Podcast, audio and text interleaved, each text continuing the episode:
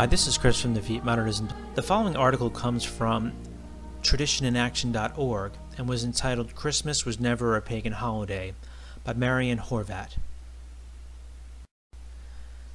Around this time of the year, we are bombarded with anti Catholic propaganda questioning the blessed day of Christ's birth as December 25th. This date, we are arrogantly told, was originally a pagan holiday. The early church, quote, chose it to, quote, Christianize a Roman feast of the sun. According to this theory, the Christmas date was only established in the 4th century, when we have the first evidence of the, of the Nativity being celebrated in Rome in 336. The conclusion? The origins of Christmas are pagan, and we do not really know the date the Savior of mankind was born. Let us not be too quickly impressed with these lies, whose aim is solely to diminish the homage we pay to our Lord Jesus Christ and to denigrate the Catholic Church. In fact, the opposite is true. It is the thesis of the pagan origins of Christmas that is a myth without historical substance. The notion that Christmas had pagan origins began to spread in the 17th century with the English Puritans and Scottish Presbyterians, who hated all Catholic things. The Puritans hated Catholicism so much that they revolted against the so called Anglican Church because, even with their heresies, they consider it too similar to the Catholic Church. They abhorred the feast days, and in particular, they detested the Christmas feast with its joyous ceremonies, celebrations, and customs. Since the Bible gave no specific date of Christ's birth, the Puritans argued that it was a sinful contrivance of the Roman Catholic Church that should be abolished. Later, Protestant preachers like the German Paul Ernst Jablonski tried to demonstrate in pseudo scholarly works that December 25th was actually a pagan Roman feast, and that Christmas was yet another instance of how the medieval Catholic Church, quote, paganized and corrupted, quote, pure early Christianity. Around the same time, the Jesuit Jean Hardouin, with his eccentric theory of universal forgery that put in doubt every historical source known, backed the Puritans on their theory of Christmas having pagan origins but his research was largely discredited given his absurd affirmations. For example, he maintained all the church councils that took place before Trent were fictitious, and almost all the classical texts of ancient Greece and Rome were false, made by monks in the 13th century. Such assertions are blatantly absurd, given the countless source documents demonstrating the opposite. The two principal claims for Christmas having pagan origins pretend that the early church chose December 25th in order to divert Catholics from the Roman pagan festival days. The first claim pretends that it replaced the ancient Roman holiday of Saturnalia, a time of feasting and raucous merrymaking held in December in honor of the pagan god Saturn. Now, the Saturnalia festival always ended on December 23rd at the latest. Why would the Catholic Church, to diverge the attention of her faithful from a pagan celebration, choose a date two days after that party had already ended, and whoever wanted to had already overindulged. It makes no sense. No serious scholar believes this claim. The second claim is that the Catholic Church established Christmas on December 25th to replace a solar feast invented by Emperor Aurelian in 274 AD, the Dies Natalis, Solis Invicti, birth of the unconquered sun.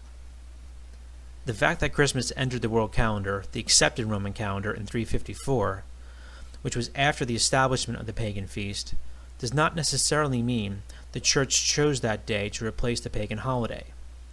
Two principal reasons concur with this conclusion.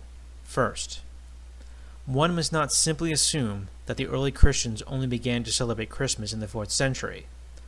Until the Edict of Milan was published in 313, Catholics were persecuted and met in catacombs. Hence, there was no public festivity.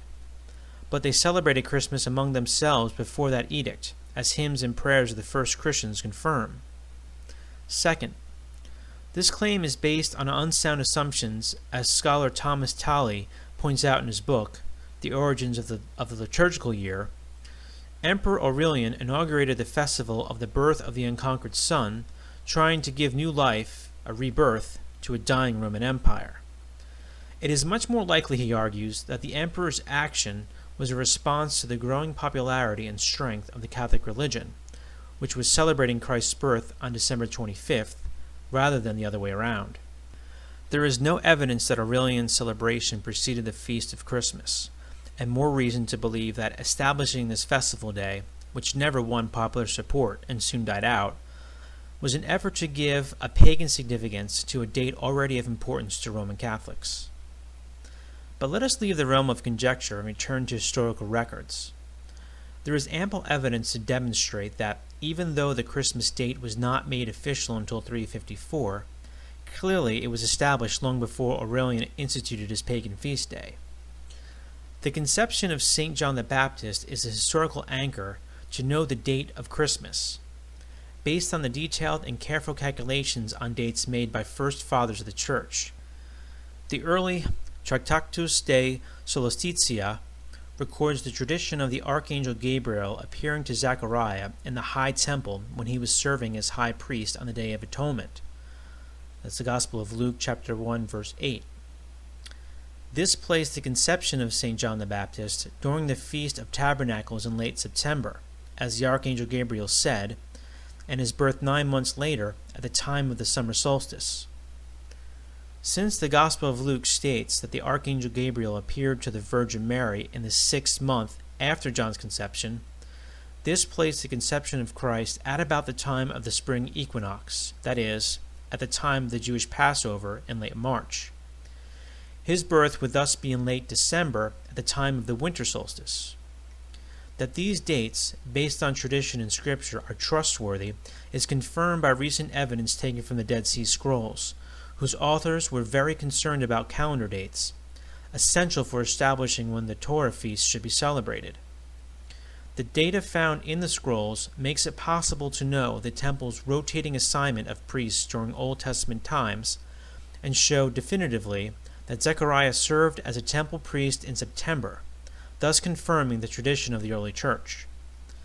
The Catholic Church determined March 25th as the date of our Lord's conception long before Aurelian decided to make his solar feast. For example, around 221 AD, Sexto Julio Africano wrote the, Con- the Congraphia, in which he affirmed that the Annunciation was March 25th. Once the date of the Incarnation was established, it was a simple matter of adding nine months to arrive at the date of our Lord's birth, December 25th. This date would not be made official until the late 4th century, but it was established long before Aurelian and Constantine. It had nothing to do with pagan festivals. We can be certain that the first Catholic apologists and fathers of the Church, who lived very close to the time of the apostles, were fully aware of the dates associated with the birth of our Lord Jesus Christ. They had all the calendar sources at hand, and they would not allow any untruth to be introduced in the Catholic liturgy. The date of Christ's birth was transmitted by them as being December 25th, a Sunday. Addressing the verse of Luke chapter 2 verse 7, Father Cornelius a Lapide comments on the architecture of this choice.